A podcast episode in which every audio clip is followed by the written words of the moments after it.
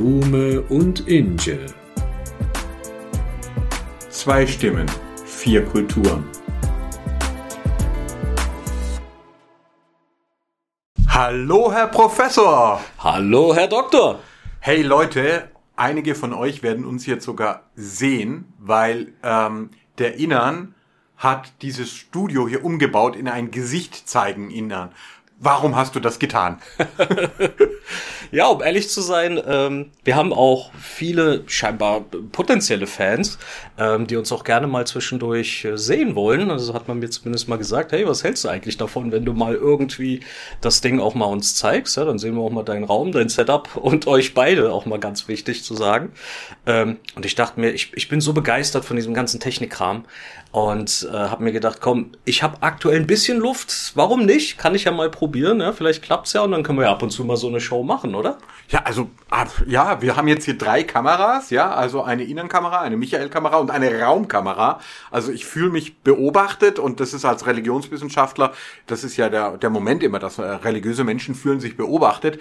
Ähm, du warst jetzt aber auch bei einer Demo, wo ich gesprochen habe. Ich habe mich sehr gefreut, ähm, äh, dass du da warst. Jeanette war ähm, auch da, unser, unser Gast aus einer vorigen Folge. Äh, das ist ja auch so eine Sache. Sag mal hier als Betriebswirtschaftler, warum geht man auf eine Demo? Da äh, bewirkt doch der Einzelne oder die Einzelne gar nicht so viel. Oder, oder wie seht ihr Betriebswirtschaftler das? Im Grunde hast du es eigentlich gesagt, ja. Der Einzelne bewirkt da wahrscheinlich absolut gar nichts. Aber wir haben ja gesehen, wie viele Einzelne es sozusagen an dem Tag dorthin gerissen hat und natürlich in viele andere Städte des Landes, ähm, um buchstäblich Gesicht zu zeigen. Ne? Deswegen ist es auch so wunderschön im Grunde, dass wir uns hier auch mal versammeln können und genau zu diesem Zeitpunkt natürlich auch mal diese Live, naja, was heißt Live, zumindest äh, Bildershow gerade zu, mitzumachen. Als, als Betriebswirt gilt natürlich irgendwo immer, wir können ja nicht von einem einzelnen Menschen im Grunde ausgehen. Ne? Wirtschaft besteht erst ab zwei Personen ähm, auf dem kleinsten gemeinsamen Nenner sozusagen. Und ähm, wir wissen natürlich, was immer wir tun. Wir sind ja eine Gesellschaftswissenschaft. Es gibt ja viele, die sagen irgendwie, ja, wir sind eigentlich irgendwo sowas zwischen Gesellschaft und, und Naturwissenschaften. Stimmt so eigentlich gar nicht. Wir sind typische Gesellschaftswissenschaftler eigentlich, denn bei uns geht es um das Handeln der Menschen. Und wenn wir natürlich irgendetwas vorhaben, wenn wir versuchen, unsere Meinungen, unsere Überzeugungen, unsere Einstellungen mit anderen Menschen zu teilen, naja, dann hat das auch immer einen Effekt, zum Beispiel so eine Gegenreaktion. Was wir hier aktuell erleben, ist ja im Grunde auch sowas wie eine Gegenreaktion. Ne? Wir haben jetzt über Monate, Jahre so diesen Aufstieg von nennen wir es mal erstmal noch pauschal rechtem Gedankengut gesehen. Menschen, die versuchen, ihre Überzeugungen, die wir jetzt längste Zeit als überholt gesehen haben, ähm, populär zu machen. Und mich hat das persönlich als Mensch immer stärker im Negativen berührt, dass ich gesagt habe, ist es so weit gekommen? Kann, kann man solche Dinge wieder sagen, tun und machen? Wo bleibt so ein bisschen die Gegenbewegung? Und jetzt haben wir sie endlich gesehen. Ja? Die Gegenbewegung ist da. Ich bin glücklich. Naja, es ist ja tatsächlich auch so, dass wir im Deutschen sogar den gleichen Begriff haben, handeln. Also handeln im Sinne von etwas tun und handeln im Sinne von handeln, austauschen, wirtschaftliche Tätigkeit. Das ist ja schon auch äh, interessant. Übrigens auch Begriff begreifen. Da haben wir auch wieder die Hand und das Handeln ähm, drinnen. Also auch die höchsten Begriffe der Philosophie haben wir immer die, die, die Handlung ähm, im Hintergrund. Ähm, und ja, wenn du das so sagst, das Gesicht zeigen, ich hatte ja die Hauptrede bei Stuttgart Held zusammen und äh, es hat ja auch jemand gefilmt und auf YouTube gestellt. Und da kommt ja auch am Anfang, wie ich mich freue, dass die Menschen da sind und dass ich sie sehe. Ja, ich habe ja dich auch äh, namentlich begrüßt und den Oberbürgermeister Fühl von Filderstadt und verschiedene, die ich einfach erkannt habe. Javus Kasanj, äh, ein von der muslimischen Gemeinde, von der sunnitischen. Ähm, äh, und das stimmt. Also Gesicht zeigen hat ja äh, da passiert ja etwas. Also da ist, äh, kannst du, kannst ja. du mir das mal erklären? Weil manchmal ärgert mich das, muss ich wirklich mhm. sagen, als Wissenschaftler, ich möchte manchmal über die Theorie reden, ja, äh, als Religionswissenschaftler über Islam oder so, äh, Krise des Islam und mindestens die dritte Frage war dann immer, Herr Blume, wie ist denn bei Ihnen der Heum? Sie sind ja mit einer Muslimin verheiratet. Und mich hat das lange Zeit geärgert, weil ich mir gedacht habe, es soll nicht um mich gehen. Ich bin nicht so ein interessanter Typ oder auch meine Familie, sondern es soll doch jetzt um das Thema gehen. Aber mhm. scheint eine Sehnsucht zu geben von Menschen am Persönlichen, am mhm. äh, Gesicht, an der Geschichte dahinter. Mhm Kann die Betriebswirtschaft uns dazu was sagen?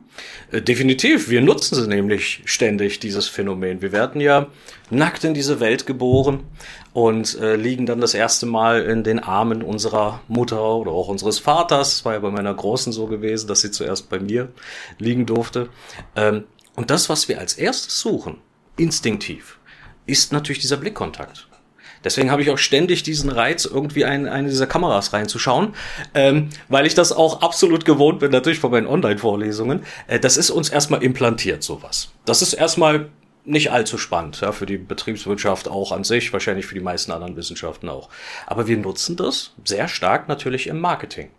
Wir wissen ja, wir sind als Menschen dazu geneigt, diesen Blickkontakt zu suchen oder zumindest das Gesicht. Es gibt einige psychologische Konditionen bei einigen wenigen Menschen, wo das absolut nicht der Fall ist. Die meiden dann eher den Blick. Aber ich sag mal, der durchschnittliche Mensch sucht natürlich den Blick. Und das nutzen wir im Marketing, vor allem in der Werbung. Ähm, das begann ja schon recht früh, bevor wir eigentlich angefangen haben, so wirklich uns Gedanken zu machen über dieses Konzept des Marketing, dass wir ganz einfach Plakate genommen haben und uns erstmal von uns selbst ausgegangen sind, dass wir gesagt haben, worauf schaue ich eigentlich gerne? Naja, lächelnde Gesichter. Was der Grund dafür ist, dass wir vielleicht seit den 40ern, wahrscheinlich sogar noch früher, ständig auch in Schwarz-Weiß Plakate haben, wo Leute absolut unnatürlich lächeln, ständig mit den tollen Produkten in der Hand. Und dieses Konzept haben wir dann weiterentwickelt. Okay, was macht genau das eigentlich aus? Wie können wir das verbessern? In der Marketingforschung steckt wahnsinnig viel Geld. Wenn ein Professor, eine Professorin, irgendjemand, der in dem Bereich forschen möchte, vielleicht zum Unternehmen sagt, guck mal, ich habe hier so ein cooles Konzept, ähm, aus dem kann ich wunderbar Marktforschung betreiben, gibt mir ein bisschen Geld. Überhaupt kein Problem. Wird links und rechts rausgefeuert, das ganze Kleingeld. Ähm, weil wir in dem Zuge sehr interessante Erfahrungen gemacht haben. Zum Beispiel ähm, können wir dafür sorgen, dass wenn wir ein Werbebild nehmen und das nur leicht modifizieren, dass wir die Umsätze vielleicht um 20, 30 Prozent steigern können. Wir haben dann ein wunderschönes Beispiel auch mit meinen ähm, Studierenden gemacht in einer der Marketing-Vorlesungen, dass wir so ein Bild gesehen haben. Ich weiß selbst nicht mehr genau, um welche Produkte es ging, aber da war eben ein Baby drauf zu sehen und typischerweise geht ein Unternehmen davon aus, ja, ich zeige das Baby und das schaut direkt in die Kamera, dir ins Gesicht und weckt damit Sympathien. Wunderbar. Dann haben wir aber festgestellt im Zuge der Forschung, es gibt noch was Schlaueres, was wir machen können. Nämlich, wir lassen das Baby nicht in die Kamera schauen, sondern wir lassen das Baby so ein bisschen seitlich auf einen Text, auf das Produkt schauen. Der Effekt dahinter war, in der Forschung können wir durch Eye-Tracking auch sehen, was die Konsumenten sozusagen beobachten, dass der Blick immer erstmal zurück zuerst ins Gesicht wandert, aber dann nicht mehr dort bleibt, sondern geht mit dem Blick, wandert, liest, was immer dort steht, schaut sich das Produkt an. Durch so einen ganz einfachen Effekt. Ne? Wir, wir beobachten das ja auch gelegentlich mal bei irgendwelchen sozialen Experimenten. Ja, irgendjemand schaut in den Himmel. Was machen alle anderen? Natürlich schauen sie dort hinterher. Allein Blick, allein Gesicht kann die Menschen zu so vielem bewegen. Deswegen ist es auch so toll finde, den Titel Gesicht zeigen so zu verwenden. Ne? Ja, ich kann das in dem Fall wirklich auch bestätigen aus der Politikwissenschaft und aus der Religionswissenschaft und der Politikwissenschaft die ganzen Plakate in jedem Wahlkampf, ja. Es ist äh, längst bekannt, dass es gar nicht so arg drauf ankommt, was da drauf steht, ja. Es sind ja auch oft ziemlich gleich klingende Sprüche oder manchmal auch nur ein Satz oder so Respekt oder Angela Merkel ganz äh, erfolgreich, ja, Sie kennen mich. Ähm, äh, genau darum geht's, wenn man äh, Gesichter immer und immer wieder sieht und die, die sehen freundlich aus, dann äh, bauen wir Vertrauen auf. Das heißt, äh, tatsächlich Politikerinnen und Politiker sind gut beraten, wenn sie möglichst oft das Gesicht in die Kameras halten und dann auch durch Plakate vertreten sind, weil sich unbewusst dann einfach feststellt, die Person kenne ich. Äh, das nennt man eine parasoziale Beziehung, ja. Das ist auch häufig, dass man dann nur noch den, den Nachnamen sagt, ja, die Merkel, ja, oder, oder der Lindner ähm, und dann quasi das Gefühl hat, die gehören irgendwie dazu. Die sind sozusagen bekannt im, im Sinne von, denen kannst du vertrauen, die gehören zur Familie.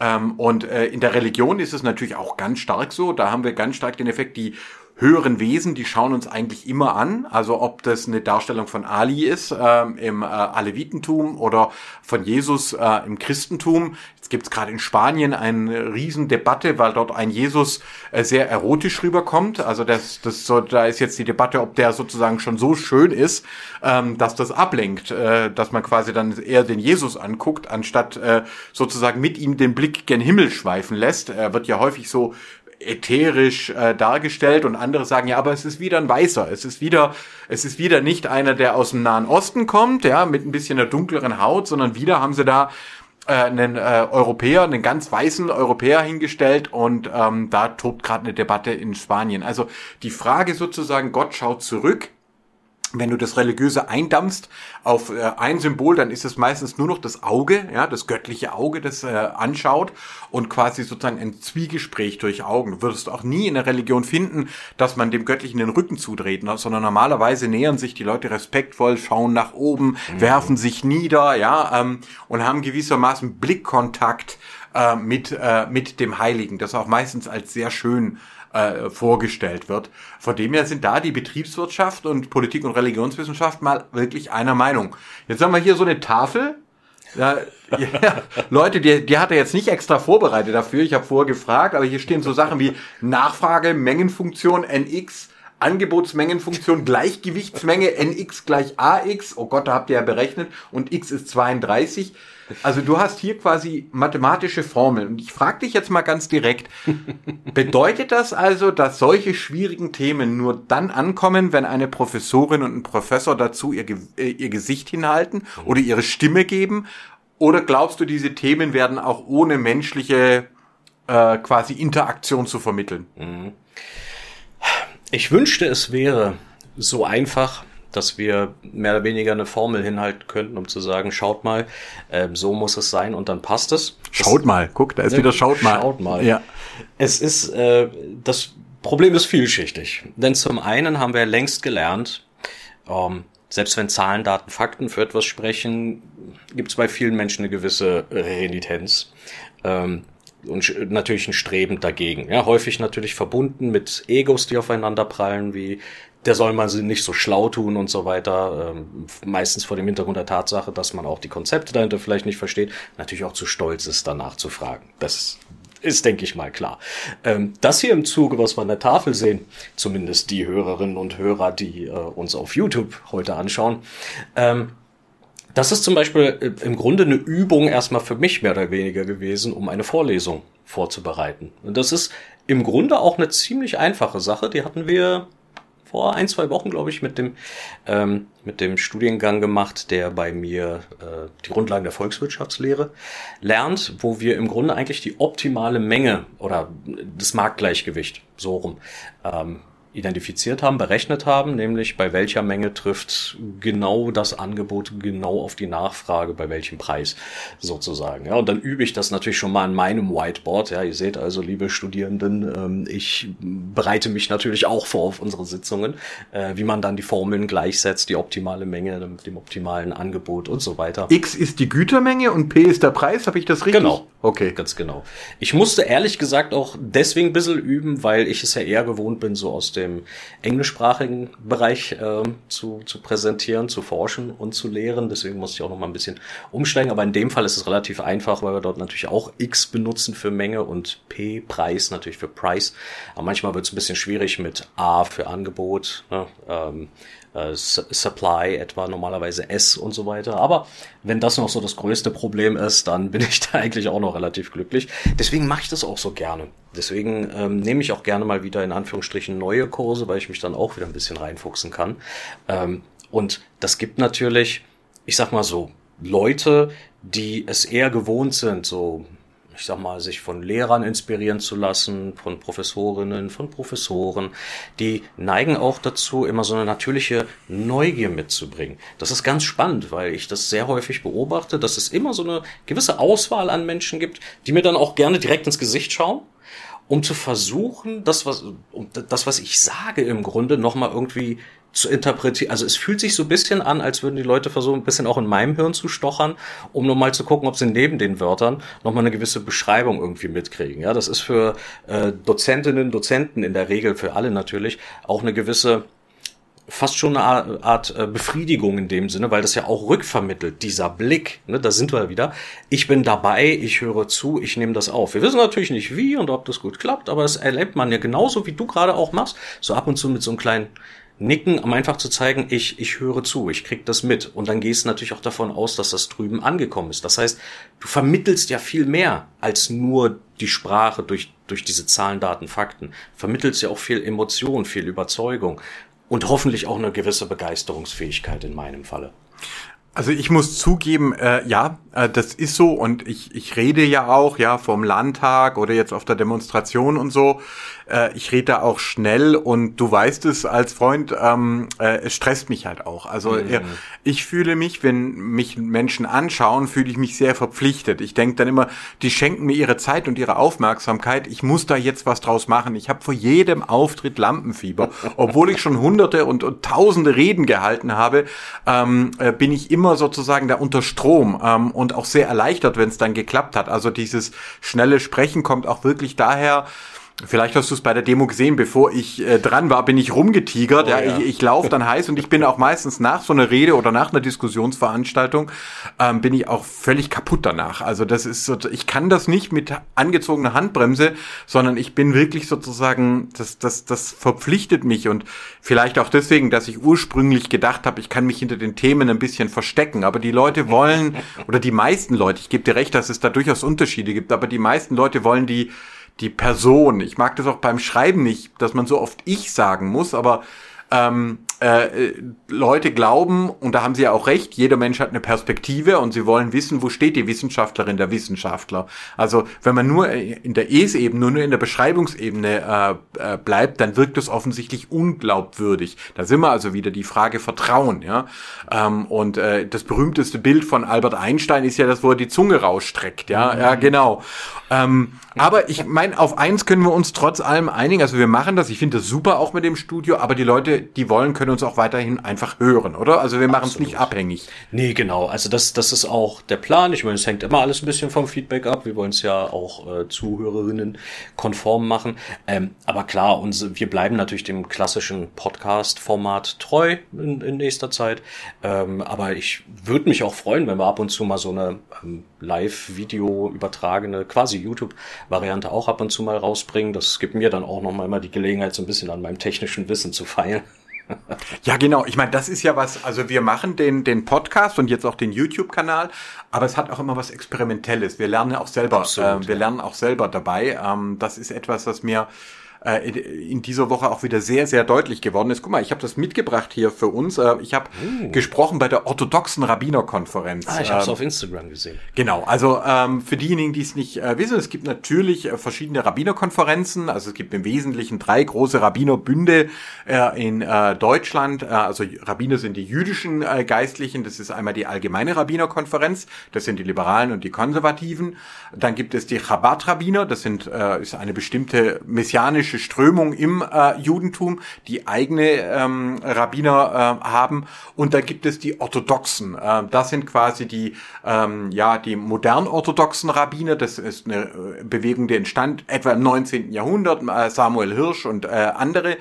Und äh, dann ist davon nochmal zu unterscheiden die Ultraorthodoxen, die Haredim, aber die gibt's mhm. in den USA und ähm, äh, in Israel, die gibt's in Deutschland nur vereinzelt. Also die orthodoxe Rabbinerkonferenz, das sind sozusagen die, ähm, ja, ist der größte äh, Zusammenschluss und die haben mich zu ihrer Mitgliederversammlung eingeladen. Da war ein berühmter Rebbe zu Gast und äh, danach wollten die ähm, dass ich dort quasi einen Vortrag halte, große Ehre, ja, als nicht-jüdischer äh, Wissenschaftler. Und das war auch der Zolt Balada, der äh, Militärrabbiner, ähm, und der hat mir eine Badge äh, geschenkt. Ähm, das ist jetzt zum Beispiel interessant, weil die kann ich jetzt mal einfach in die Kamera halten, ja. Kann man sehen? Cool. Ja, ja genau. Also, dass man einfach hier mal sieht, da sieht man also die Gebotstafel mit den zehn Geboten, da kommen wir vielleicht auch mal dazu. Und darüber der Spruch, wenn ich nicht für mich bin, wer ist für mich? Und wenn nicht jetzt, wann dann?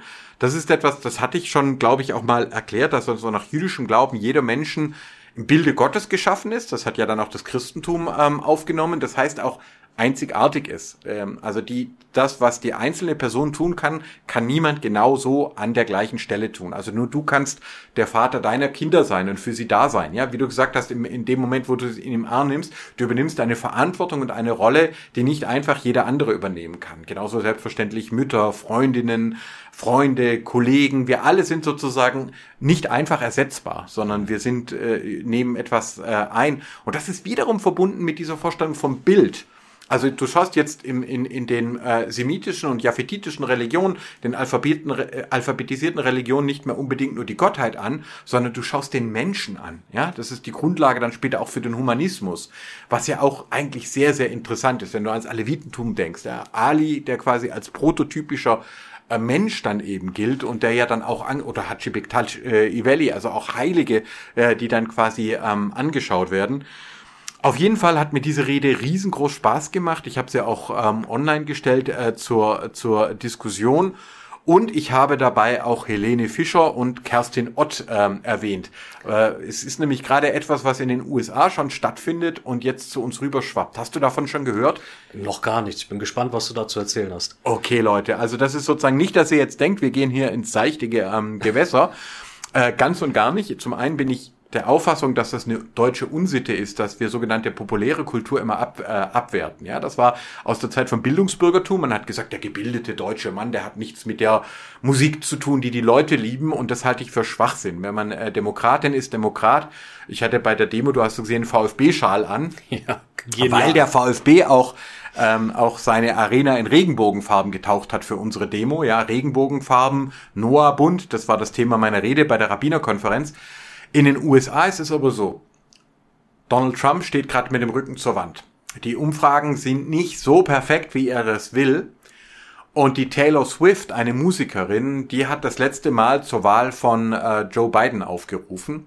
Und als sie auch nur mal dazu aufgerufen hat, die Leute sich zur Wahl registrieren zu lassen, sind die Seiten zusammengebrochen, weil sich so viele ihrer Fans ähm, weiblich, männlich, ähm, dann eben auch wirklich dafür haben registrieren lassen. Also wow. sie steht da quasi für eine progressive Gesellschaft ein und äh, das stört natürlich die Trump-Mager-Anhänger.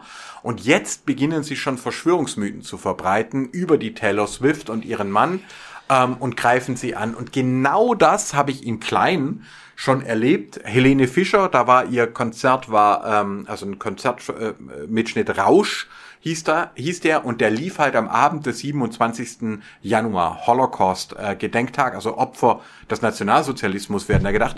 Und prompt kamen bei mir Anfragen, ich soll doch gefälligst die Helene Fischer dafür verurteilen, dass am Gedenktag der Opfer des Holocaust ein, also ihre Musik läuft.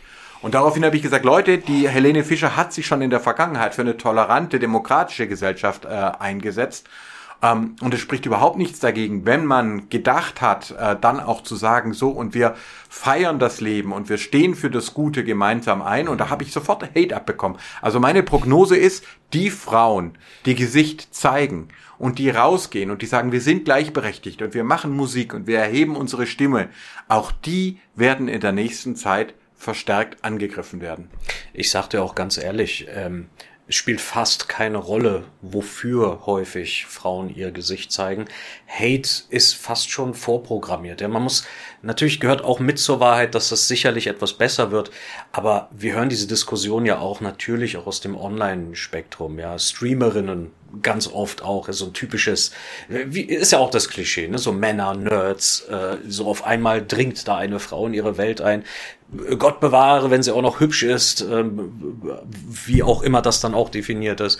Ähm, das heißt, bei, bei vielen ist es ja immer noch so, dass bei Frauen grundsätzlich immer so eine kleine Barriere aufgemacht wird oder man auch gleichzeitig sagt, naja, das ist die Gelegenheit, um so ein bisschen wieder ne, loszulegen, so den alten Hass, der sich vielleicht angestaut hat, auch nochmal gleich mit loszulegen. Ja, du, du hast natürlich, oder ich, ich, ich kann es natürlich nachvollziehen, dass eine grundsätzliche Diskussion entstehen kann, ja, sollte man jetzt ganz viel so Popmusik und so weiter rumspielen an solchen bedächtigen Tagen, aber gleichzeitig ist das ähnlich kurz gedacht, wie wir ja häufig auch kritisieren von rechter Seite, einfache Antworten auf sehr einfache Fragen.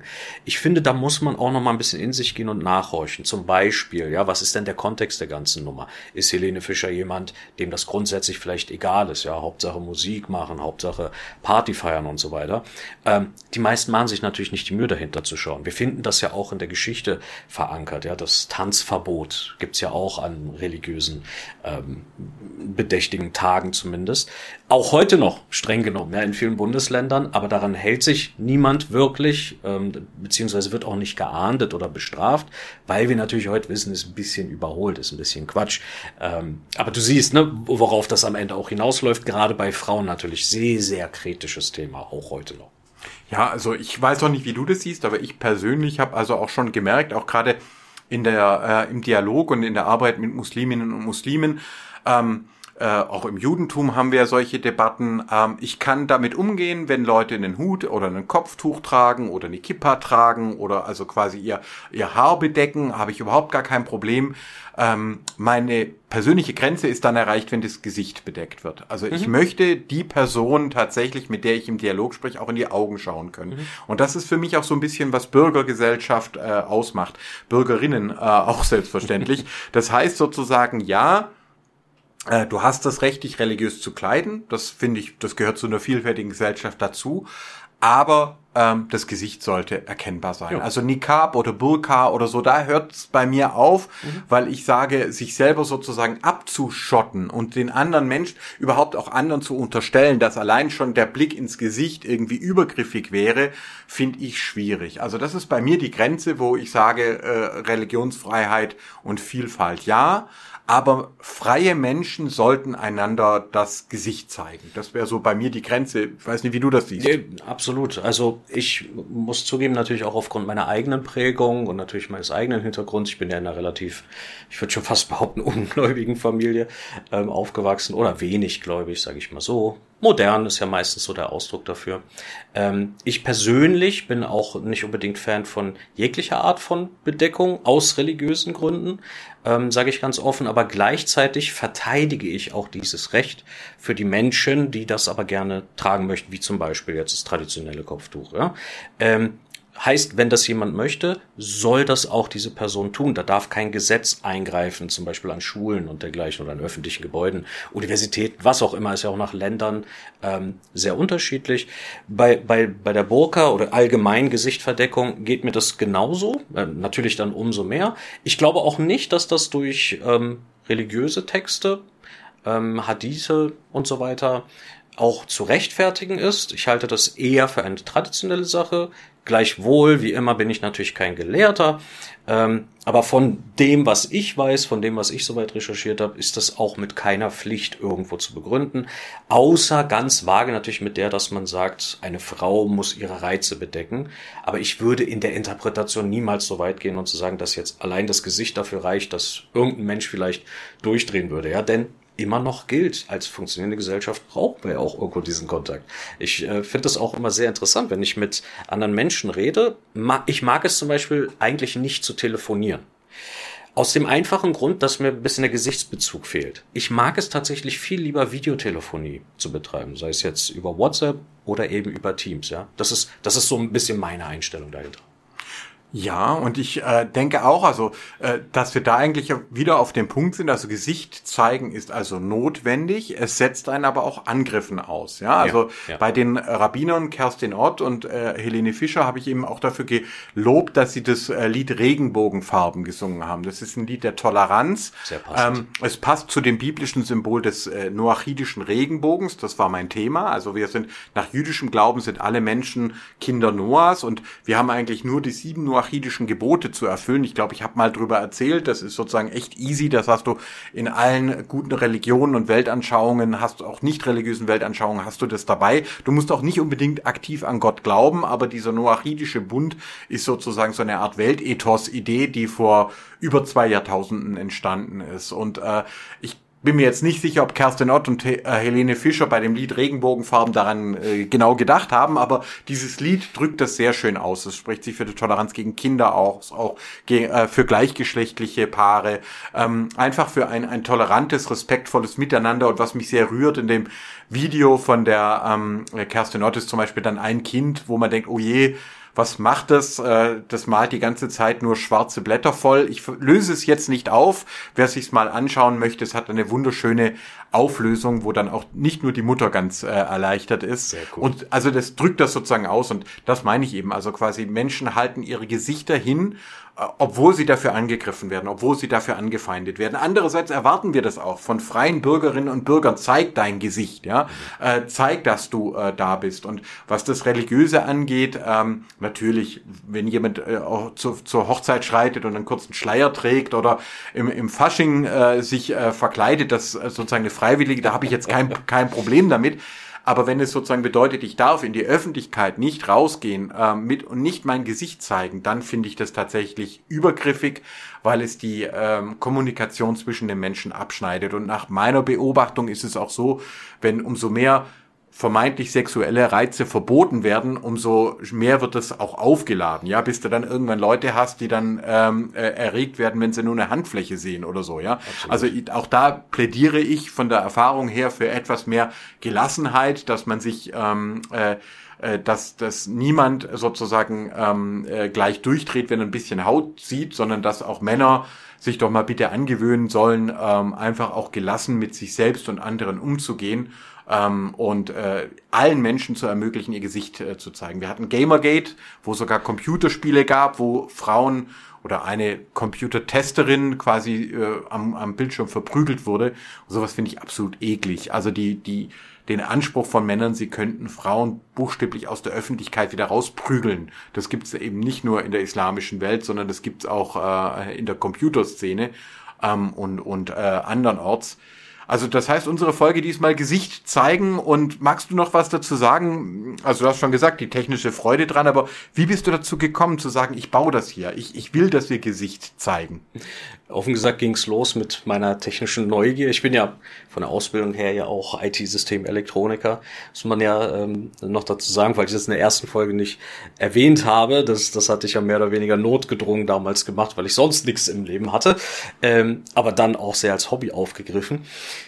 Gleichzeitig natürlich ähm, die Demo, eine, auf der ich schon seit Ewigkeit nicht mehr war, also Demos insgesamt, ja, vielleicht in der späten Jugend oder der, dergleichen, das hat mich wahnsinnig bewegt. Also das war, man glaubt es immer selber kaum oder man kann es schwierig nachempfinden, wenn man das nicht mal mitgemacht hat. Ich vergleiche das immer so ein bisschen wie so ein Stadionbesuch, auf dem äh, ich ironischerweise auch vielleicht als Kind das letzte Mal war. Aber das, dieses, dieses Miteinander, so viele Gesichter sozusagen zu sehen, ähm, dieses Gefühl, vielleicht auch so eine, eine Art Gemeinschaft äh, dort zu sein, die so alle dasselbe wollen, alle dasselbe denken, was genauso was Gutes, was auch wie auch was Schlechtes sein kann natürlich. Ähm, das, das hat irgendwie was in mir bewegt zu sagen, komm, können wir nicht vielleicht so ein bisschen was auf unseren Podcast noch mit draufschlagen, ja? Und wenn ich dann schon dieses technische Interesse habe und auch eine gewisse Grundausstattung, ja, es ist jetzt nicht so, dass ich alles komplett neu gekauft habe dafür. Ich mache ja auch im Rahmen meiner Online-Vorlesungen ähm, oder auch Videos, Lehrvideos, die ich mache, habe ich ja schon eine gewisse Ausstattung gehabt. Dass ich mir komm, nimm's ein, zwei Tage so in die Hand, bastelst ein bisschen dran rum und ähm, versuchst mal aus dieser Metapher vielleicht auch eine Realität am Ende zu machen. Ja, ich meine, die meisten würde ich jetzt mal noch davon ausgehen, ähm, die uns hören, die kennen mich oder haben zumindest mal mein Gesicht auch äh, gesehen. Das heißt, in der Form gibt's da vielleicht nichts Neues. Gut, ich habe mir wieder Haare wachsen lassen seit äh, einiger Zeit. Das ist vielleicht dann doch Neues für die, die mich länger nicht gesehen haben, aber jenseits davon. Ich wollte auch dir mal noch mal ein Gesicht geben. Ich meine, du bist derjenige, der am wenigsten davon braucht. Das müssen wir natürlich auch noch mal dazu sagen. Bist ja ständig in irgendwelchen Talkshows und Interviews unterwegs und reden und hier und da. Aber es ist doch auch mal schön, hier so weitgehend ohne Anzug. Ähm, in, in dem Sinne so, hier besuchst mich ja auch als Freund, ähm, dich mal zu zeigen bei einer unserer Unterhaltungen. Gerade zu so einem wunderbar passenden Thema. Ich glaube ich, übertreibe auch nicht. Ich weiß, ich schleim immer wahnsinnig viel, ähm, gerade was, was, was dein Engagement angeht, aber äh, habe ich auch von anderen gehört, du hast ja wirklich die mit Abstand beste Rede wahrscheinlich gehalten, wobei der letzte Kollege auch nochmal nah dran war ähm, bei dem Stuttgarter Event, der im Grunde aber auch auf einen deiner tollen Aussagen sich dann mit ähm, bezogen hat, wenngleich ich immer noch den einen Spruch wirklich Gold finde. Ich frage mich, warum der sich nicht richtig durchgesetzt hat. Äh, die meisten Menschen sind, sind okay. Ja, da hat sich auch der letzte Redner, das war der Landtagsabgeordnete der SPD, da drauf gezogen. Ja, Stimmt, das war das. Genau, wo er dann auch, ja, ja. er hat das aufgegriffen, dieses Motiv, dass ich gesagt habe, Vielfalt ist okay. Wir müssen nicht einheitlich sein. Ich wollte damit eben genau auch verhindern, auch deswegen ein bisschen den Humor. Ich wollte, dass die Leute nicht zornig werden, also diese Gemeinschaft sich nicht gegen äh, nur jemanden richtet. Ich hatte auch mhm. gehört, dass es so eine sogenannte Demonstration gegen rechts gegeben hat, wo gebrüllt wurde und so. Und ich finde das problematisch, mhm. weil ähm, in einer Demokratie wirst wirst du immer links und rechts haben. Ja, das wird immer progressive und konservative geben. Das ist in jeder freien Wahl äh, gibt es das. Also Mitte links und Mitte rechts sind völlig normale politische äh, Positionen in der Demokratie.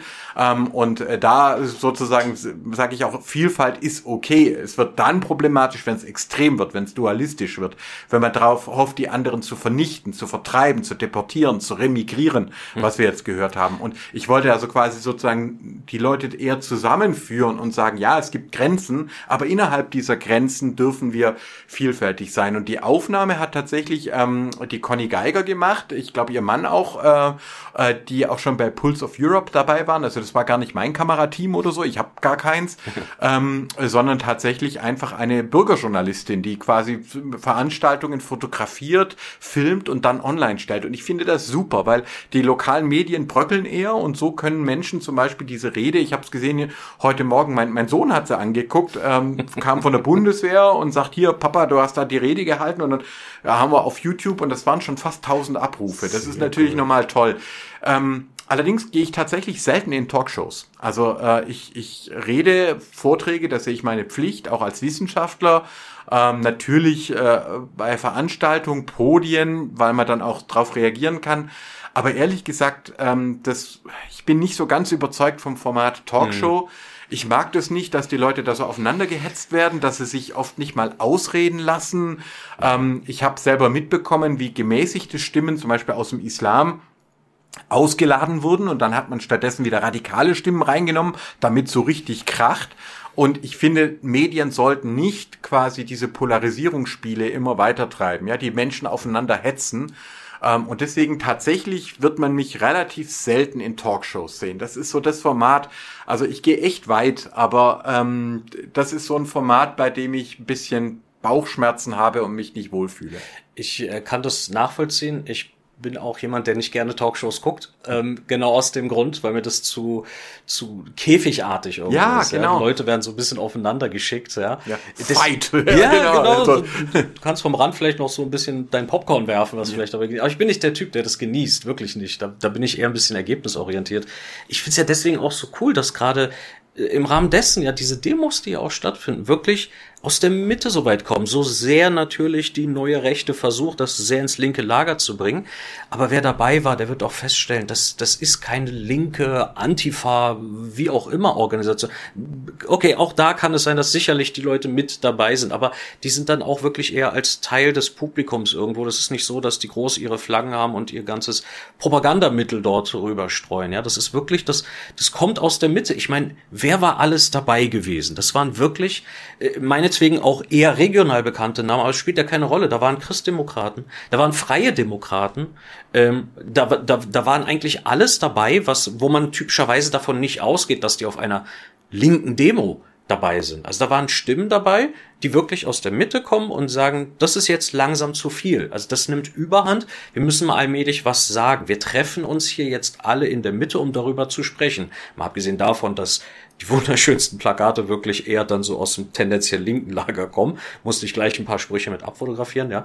Aber das ändert nichts an der Sache. Es kommt aus der Mitte, es bewegt sich aus der Mitte, deswegen passt es auch so schön zu sagen, die meisten Menschen sind okay. Ja, es waren auch viele, ähm, die zum ersten Mal auf einer Demo waren mhm. und das spricht für das, was du gesagt hast, auch dieses Gefühl von Gemeinschaft und dass das eigentlich auch eine schöne Erfahrung ist und das sieht ja auch so aus, dass es länger so bleibt, also dass auch äh, Demonstrationen weiter stattfinden.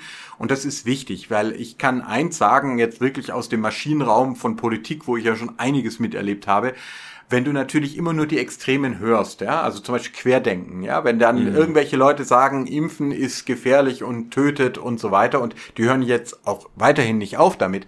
Und die große vernünftige Mehrheit bleibt stumm und die Leute lassen sich vielleicht impfen, aber sagen nichts, dann verschiebt es die ganze Debatte. Und deswegen glaube ich, in einer multimedialen Zeit, auch unser Podcast und, und äh, YouTube-Kanal äh, zeigt ja, jede, jeder kann heute auch senden. Mhm. Ähm, bedeutet das, wir müssen eben auch Gesicht zeigen. Wir dürfen weder die Straße noch die digitalen Medien den Hatern überlassen. Ich weiß, es ist anstrengend, ich habe es zugegeben für mich auch. Ich mache da auch nicht gerne alles mit oder zum Beispiel Home Stories oder sowas. Nein, aber ähm, äh, ich sehe schon, dass es tatsächlich wichtig ist, dass wir nicht nur denen, die laut brüllen und die ihre Interessen vertreten, äh, die Bühne geben, sondern der Vielfalt von Gesellschaft. Wir haben ja sogar auch unsere Ehefrauen mal gebeten, mal in eine Folge dazu zu kommen, weil das ja auch so ein Problem ist. Ja, auch zum Beispiel bei Wikipedia, es sind einfach immer noch viel mehr Männer aktiv und Frauen ziehen sich eher noch äh, in der Öffentlichkeit eher ein bisschen zurück, was ich schade finde um, äh, weil ich wirklich glaube, wenn wir nicht in unserer Vielfalt Gesicht zeigen, dann gewinnt halt die Einfalt. Dann gewinnen halt diejenigen, ähm, die wieder irgendwie ein Gesellschaftsmodell durchdrücken und alle anderen ja sogar aus dem Land treiben wollen. Und hm. äh, da habe ich äh, keinen Bock. Es gibt für mich kein Filterstadt mehr ohne die Familie Inge. Und meine Familie Blume ist ja auch ganz bunt. Also von dem her uns deportiert hier keiner. Ja, das machen wir nicht. Nicht, wenn wir es verhindern können. Nicht, wenn wir es verhindern können. ja, und dann würde ich sagen, dann gucken wir doch wieder, was die äh, sagen wir jetzt noch Hörerinnen und Hörer, ja, auch noch und Zuschauerinnen und Zuschauer, was ihr meint zum Studio von Professor Inan Inge zu der drei Kameraperspektive ähm, und achtet auch ein bisschen auf die Qualität, wie wir das hinbekommen. Wir versuchen Bitte. jedes Mal ein bisschen besser zu werden. Genau. Ähm, aber er strahlt hier übers ganze Gesicht, das könnt ihr jetzt alle sehen. Äh, und wir freuen uns dann, wenn wir dann auch wieder sagen können, Hallo, Herr Professor. Und hallo, Herr Doktor.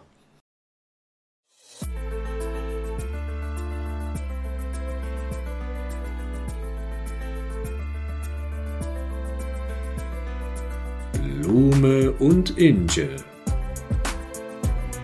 Zwei Stimmen, vier Kulturen.